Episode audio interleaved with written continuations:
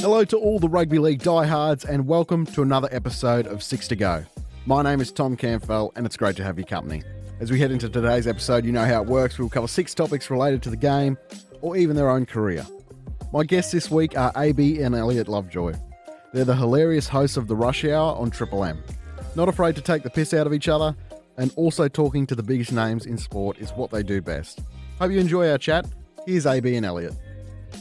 I'm joined by AB and Elliot from the Rush Hour on Triple M as the next guest of the Six to Go podcast. Hey, how are we doing, guys? Hello, mate. What's going on? Thank you. Uh, guys, it's a pleasure to have you on, and I'll kick things off with the incredible season so far by the Cowboys. What's changed last guys last year? They were a bottom four team. Now at the moment they're in the top four. I know it's a long season and things could change. But AB, I'll start with you. What's impressed you the most this season about the Cowboys?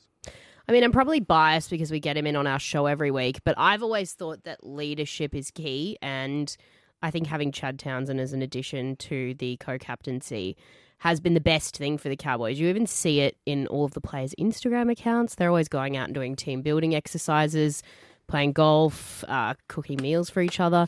I know from working in various teams over my career that that is the most important thing and it can breed success. So I'd probably say Chad. The power of Chad. And Elliot, it's not as if they've had uh, a massive overhaul of the roster. Like AB said, it's really only been Chad that's come in. Uh, but the emergence of the youngsters has really um, provided a spark for this team, hasn't it? Yeah, it has. uh, And I think those young kids buying into what Todd Payten's philosophy on life and football is, is a big part of it. And just seeing the growth of. You forget how young Reuben Cotter is with all he's been through and injuries, but but Jeremiah Nanai, there's probably not a better aerial threat in the game at the moment. Uh, it, it is, and, and AB hit it on the head. It's a culture thing too. Chad told us a story a little while ago of when he was at uh, preseason training before the veterans actually sort of came into the training. and He was just watching, and he noticed a lot of bottom lip from some young players and things weren't going their way when they were dropping the ball, that kind of thing. Uh, and and basically he stamped that out pretty quick with some of the coaching staff, and yeah, they just seem like they've all bought in and it's working. You mentioned Todd Payten at the start of the year, guys. Todd Payten was the third favourite to be the first coach sacked. AB, it's safe to say that we can put that on the shelf for a while. yes, luckily for him, Newcastle and the Warriors and the Bulldogs have uh, sorted that out. Tigers, obviously, Madge was up there for a little bit, but no, it's it's it's really nice to see. I hate when coaches get sacked in general. I just think so many times teams will get rid of their coach when that's not actually the problem. It's systematic. I can say that as a Broncos supporter because we had a couple of coaches and not much changed. Uh, I just don't think it's always the solution. It's the easy way out, and yeah, by giving someone a chance like they have with Todd, it's paid off. And Elliot, you mentioned Reuben Cotter there. He- His story's quite remarkable. He comes through as a bit of a dummy half, and now he's transitioned into that middle forward role. Uh, he's now been selected for State of Origin. He'll play this weekend, starting lock for Queensland. He he could really be this generation's Dallas Johnson, couldn't he? uh, he could be this generation's anything. I, Yeah. I just, I've never seen a bloke of his stature transition into the front row to start. Uh, also, very rare that a bloke that does, I think, two ACLs now. He's had a number of knee complaints. Uh, he's only played 31, I think, first grade games. Uh, very rare you, you get past that and become a better player. Apparently, he put on six or seven kilos in the off season. Uh, but if you told me 12 months ago that Reuben Cotter would be playing front row at club level and uh, the starting lock for, for the Maroons, I, I might not necessarily have believed you, Tom. And AB, a video came out uh, about a week or so ago now with Todd Payten um, announcing the selection of those young guys in the Queensland team, and you could really see the the team get around each other. And that that you can just tell there's a really good culture building there, can't you? Oh, absolutely. I, I think the most special one for me personally was seeing Tom Dearden, who was a Broncos player that I was very upset to lose as a Broncos supporter, uh, who had no confidence going into the Cowboys at all, be given that 18th man jersey. And, and even the look on his face, like he was genuinely really surprised. And his team, it, it felt like the team was the most happy for him because he needed that boost so badly. Hey guys, continuing on with the Cowboys chat, I was born in Airlie Beach, and something that I'll always remember as a kid that when the Cowboys were good, particularly particularly in that 2005 Grand Final run, you just knew because there was a buzz about the region, and that was in Airlie Beach, which is 300 k's away from Townsville. Is is that the case this year with their success? Elliot, I'll start with you. Can you talk about how the whole region of North Queensland gets behind this team? Yeah, there's certainly a lot more smiles around around Townsville and, and the surrounds. It's uh, you're right. It's it's not dissimilar to a place like Newcastle, and I'm biased there, and having grown up and supported that team.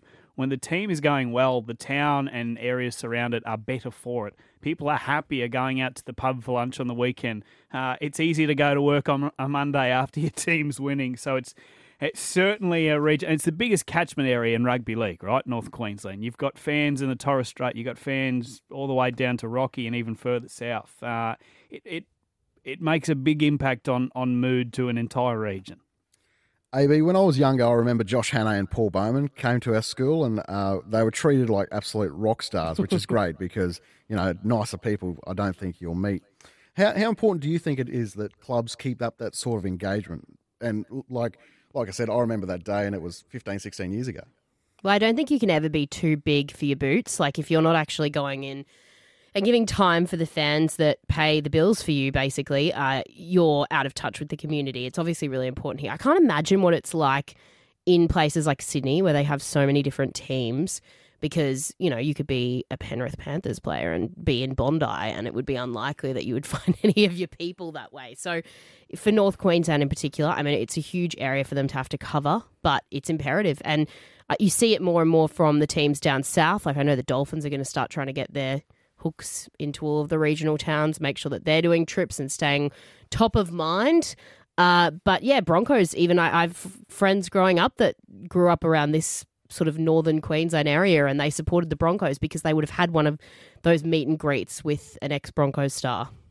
Elliot, do you think that um, one of the big issues in the game at the moment is is uh, crowd sizes, and uh, we'd we'd obviously like to see crowd sizes increase. Do you think one way to do that is is through tapping through the youth and, like I said, like those those players going out into schools and and uh, engagements like that? Oh yes and no. Uh, most clubs that we're across, I, I know, are doing that at not just uh, their community level, but you talk about you know the Titans and the Cowboys are doing it right throughout the state. Uh, so I don't know if it's necessarily that. Um, I know the Cowboys, for example, they're having the best crowds they've had in years. That's because of mm. their success, and it does breed you know, people come to your games. You win games, and people want to come and watch you. And I'm a big believer in the suburban grounds and taking the games to the regions, though, because you know I love seeing a packed out Mackay, for example. They had the Roosters Titans there, uh, absolutely sold out, and and you know most kids in Mackay don't have the chance to see their stars very often. So to see a James Tedesco running mm. around is a is something that a kid remembers forever, like AB with those school visits. Okay, guys, let's talk about the teams you both support. Elliot, I'll start with you. The Knights obviously haven't had the season you would have hoped for. However, I will say, with the loss of Jayden Brailey to injury and Mitchell Pearce to the Super League, I, I don't think that can be understated. Is it fair, though, to expect more than what they've delivered this year, even without those guys? It is fair. I am one to use the injury excuse. Yeah. Uh, I saw the NRL physio put out a tweet the other day, and take this what you will, and, and it was which NRL clubs have suffered the most major injuries in terms of five or more weeks recovery in 2022. Uh, Knights were clear at the top with eight. Second place, the Roosters, and six. Uh, Broncos are down the bottom with two. And no excuses for the Titans. They've only had one. The Dragons down there too. Uh, injuries play a part. I think Pearce gets bagged pillar to post, and I think that's because in Origin he just couldn't win. But as in terms of a club halfback and the way we control the game, there's a reason why they made the finals two years in a row whilst he was there. He he was such a huge loss, and now you got Jake Clifford, who's a kid trying to find his feet. Adam Clune, who's got a bunged up knee, um, and Milford. You know, I'm praying to any heaven and God above that he potentially stays next year. I think more Good likely with him. Yeah, I think he goes to the Dolphins. Um, but yeah, it, it's been tough, mate. But you know what it's like being a fan. It, you got to go through the bad stuff, and there's a lot of it sometimes, and and you just hope there's a light at the end of the tunnel. In the past few days, Jake Turpin has asked for a release from the Broncos, which I think is fair enough. I'm a big fan of Jake. I think he can be a quality nine in the NRL. Is he someone you'd like to see Newcastle try to get for the rest of the season as a stopgap for Jayden Brailey? Because I'm not giving up on uh, Newcastle going on a bit of a late run here. Uh, probably not, to be honest. And I like Jake too, but if Brailey's back in, I think Chris Randall's good enough to be playing 14. I'd more like to see the Titans have him um, because Erin Clark, who I think is a good player, geez, he looked so much better when he was playing 13 for that second half on the weekend, and, and they're in dire need of a game controlling nine. So, uh, yeah, I'd be happy to see him go somewhere like that. I think nine depth is one area we, we might be okay. From the outhouse to the penthouse, AB, your Broncos are flying.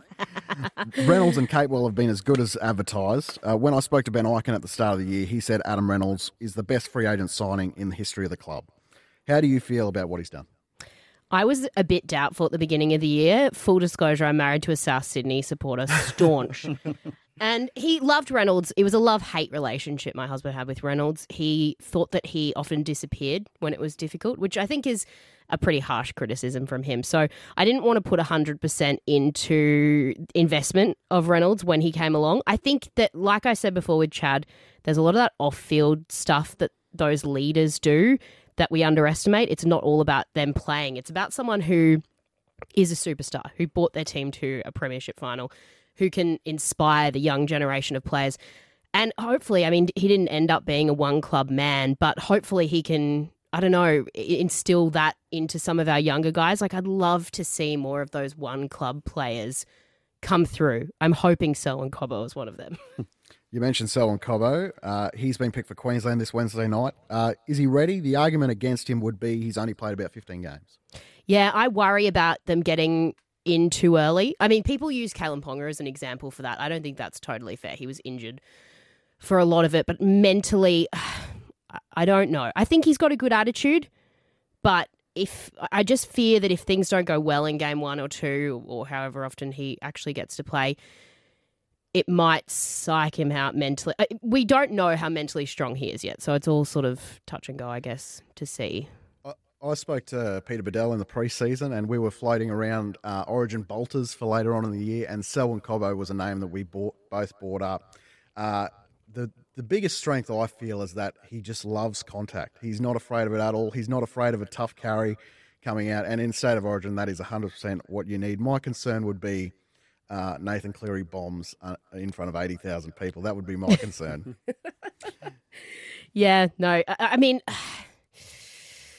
I don't know with the pressure what it's going to be. And, and, I mean, this is a completely different side than the Penrith Panthers for Cleary, too. So, how he performs as a group with them yet to be seen. Hopefully, Pretty terribly. Good last year. Pretty good last year. What are your expectations for the Broncos for the remainder of the year? Look, I don't know if we're going to be grand finalists, but I would just really be happy to see them back in the top eight. Um, it's a it's a pattern I'm used to.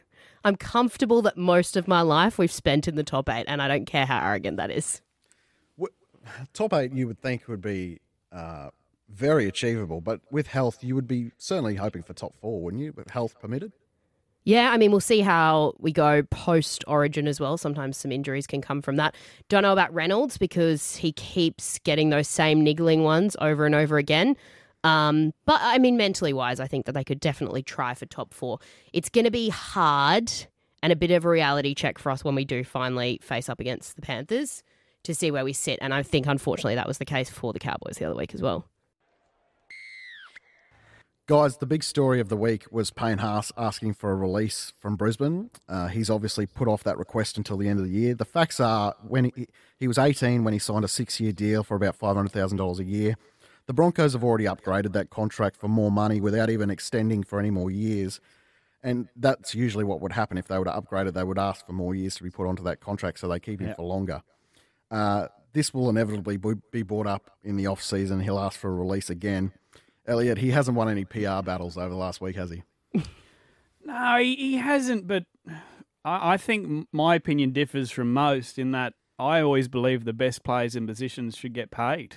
And players' careers are short. And if you've got to go out there and make a bit of noise to make it happen, uh, I'm not necessarily against it. I'm not in Payne's shoes.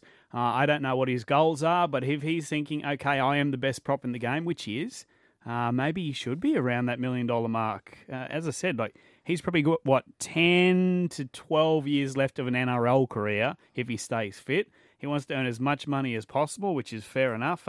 Yeah, I don't know if it's necessarily the right way to go about it. The way his agent, you know, was so public about everything. Thank but you. but go and get paid, mate. Go and get paid. I, I 100% understand where you're coming from. What, what would you say to this argument, though? He's, he's hmm. told the Broncos he wants 1.1 to 1.2 million dollars a year, yep. and also a clause in the contract that if they don't make the top four, he can leave after that year. the irony is, if the if any club pays paying 1.1 to 1.2 dollar 1.2 million dollars a year, Yeah. uh, the one thing I can promise you is they're not going to be making top four because their salary cap is just going to be so out of whack Mm. What do I make of the contract? of, the, of the ask for the clause.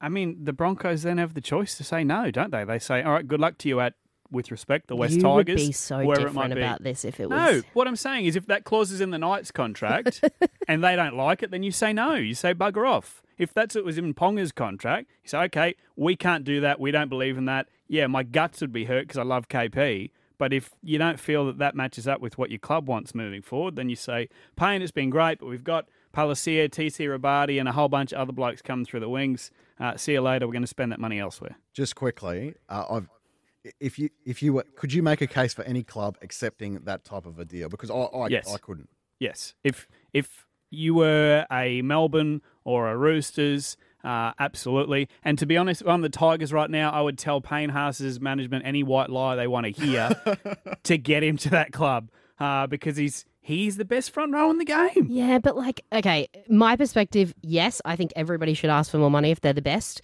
But how can you possibly justify being paid more than the captain and playmaker of your club, Adam Reynolds, who's Adam on Reynolds, 850? Adam Reynolds is not a top five halfback in the game. He's a, he's a great player, but if he's not the best halfback in the game, why should it be on more money than the Plus- best prop in the game? you have failed to mention the off-field discretions that the Broncos have stuck by his side for, even when things weren't going great. I'm not saying he shouldn't be loyal. And sorry, Tom, we're taking over You your podcast. for it. I'm not for it. some saying he. I'm not saying he shouldn't be loyal. I think he should because that club's put up with a lot through him. But at the end of the day, the Broncos get a choice to make. They say, "All right, we pay this guy.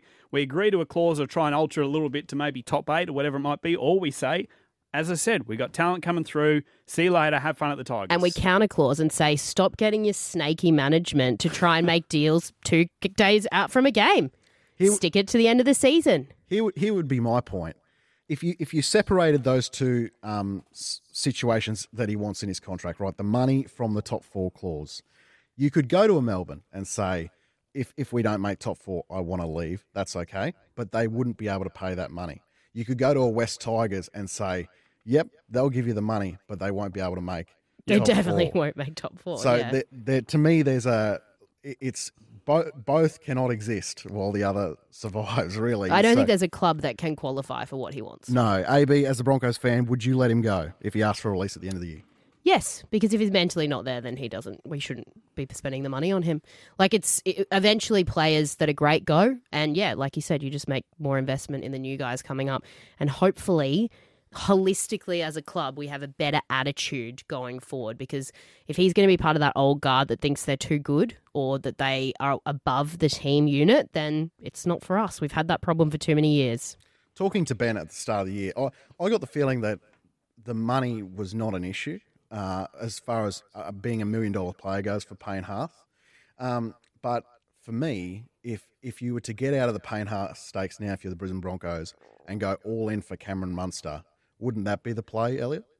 Mate, I would give my left leg if I was Ben Ikin to get Cameron Munster, and I know he's not off contract till 2024. Yep. Uh, but even to have him then, he, he's a top three player in the Hmm. game. He's a freak. He's another one that maybe he's had a few issues off the field, but he's only growing up as each year passes. Oh, mate, he, I mean, if I'm Newcastle right now, I'm in the market for a half. I am throwing, mate. You can have the club. You you can own the beach.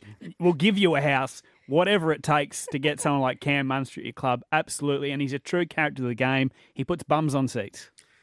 Uh, AB, so if uh, so, Cameron Munster is able to negotiate with clubs after November one, or he's able to sign with clubs after November one. Sorry, he can talk to anyone he wants now, but he can he can uh, sign a contract after November one. Would you let go of Payne Haas in the risk to hopefully attract Cameron Munster to the club, saying, "Hey, look, we've got you know, let's say that they make the top four. Hey, we've got a top four club here. Payne missed some games throughout the year, and we still won without him. Is would that be enough to draw him to Brisbane? Yep, absolutely. I don't like trouble players that much. I don't know. They just, I, it feels like something of our past. And like I said, it's probably worth the investment to try with new and younger talent, even if we don't get Cam Munster. I do think Munster will go to the Dolphins. So I don't, uh, the persuasion of Wayne Bennett is has no limit. you can't beat him. I don't know what it is. Let's move on to the rugby league version of Christmas, and that is State of Origin. Uh, what about this particular matchup are you most looking forward to Wednesday night, Elliot? mate. I think Staggs Val Holmes is being talked about a lot. Uh, it's hard to go past it. Uh, Kotoni Staggs with early ball, and just to see how Val handles it. I'm not saying he won't. I just think it's an unbelievable battle. Uh, what they do with Harry Grant off the bench, Queensland, uh, I could go on and on battle wise. It's the best team Queensland's been able to pick in, in four or five years, and that's because there's blokes that were deserving, like Mo Fotuaika, that have had to be left out. Uh, so I think it's a 50 50 game and 50 50 series. The, the only negative for Queensland is you got a game in Sydney first and then Perth second up. So you've got to find a way to nab one of them. Their record in Perth is dreadful, uh, and, and Sydney in front of 80,000 semi screaming blues uh, is not an easy task either. A- AB, I firmly believe the pressure is on Queensland to win this first game. Even though it's in Sydney, uh, this might be the only game where Latrell Mitchell is missing. Uh, he's a good chance to come back in game two. So I think for Queensland to win the series one and three would be most likely, games one and three. Who do you think is under the most pressure in game one? I think the coaches are under the most pressure because it's that old saying those who can't do coach can those who do coach. Because this is the biggest coaching lineup that an origin side has ever seen. It's completely stacked with former origin greats queensland greats. Can they get it done in coaching? I mean i've seen i worked in rugby union for a few years and i've seen brad thorn former nrl star and rugby union star try and coach. And at the beginning, he said that he found it really difficult to separate being a player from being a coach because when you were the master of your trade, it's really hard to see people perform differently to you and not just want to run on yourself. I will be interested to see if that Slater, Smith, Thurston, Hannay combo can work. Elliot, how surprised were you that New South Wales didn't pick Josh Addo-Carr or Jake Trbojevic? I was surprised with the Fox. I was. I can understand the reasoning in that the runs uh, out of trouble, those really hard carries, Tupou and To'o are probably the best two in the game at it. Um, and they say the Fox aerially not as strong as they'd like. Then again, To'o not necessarily that strong through the air. But I, I think it's the tough carries that probably got To'o in there. The Fox's record at state of origin level is excellent. He's a great team man. So I was upset and shocked to see him not there. And as much as I love Jake Trbojevic as a player, a character, I think he's awesome. I think it was the right call. I think defensively he's great, but I think that whole forward pack is defensively great. I think in attack, uh, the players they've picked certainly offer a lot more than, than unfortunately Jake does. I think he's got one tackle bust uh, the whole season. A lovely fella, an awesome bloke, but you can't just pick people because they're good human beings. AB with Josh Addo-Carr, it's it's been quite talked about that the main reason that he's not been picked is uh, in relation to the Bulldogs form as well. Now, do you remember those fifteen hundred dollar Nissan Pulsars that get around with the nineteen inch rims and the big spoilers? In this in this analogy, Too Josh well, Addo-Carr, too well. Josh Addo-Carr is the rims, Matt Burton is the spoilers, and the Bulldogs are the are the Pulsar. so, is it fair to blame Josh Addo-Carr for the the troubles that the Bulldogs are having? No, no, definitely. I don't think one person is responsible for the failure of a club, but I think it's really sad that clubs like the Bulldogs, like the Warriors, they're going to be less appealing to people that have origin hopes to play for because if your team isn't playing well, you inevitably aren't going to perform as well. And that can mar your chances. I think he's the worst. Like, he's going to be the poster boy for that now, that a bad club might ruin your chances. Okay, guys, I want a prediction for Wednesday night and a man of the match. Elliot, I'll start with you. 40 points to 10, New South Wales, Nathan Cleary. Mate, I'm, I'm legit. I think I think it's a good battle, but I think New South Wales run away with it too much class. AB, Well, we were reading today that Billy Slater apparently said the first person on his Queensland origin side for game one was Reuben Cotter, which is insane. Debutant.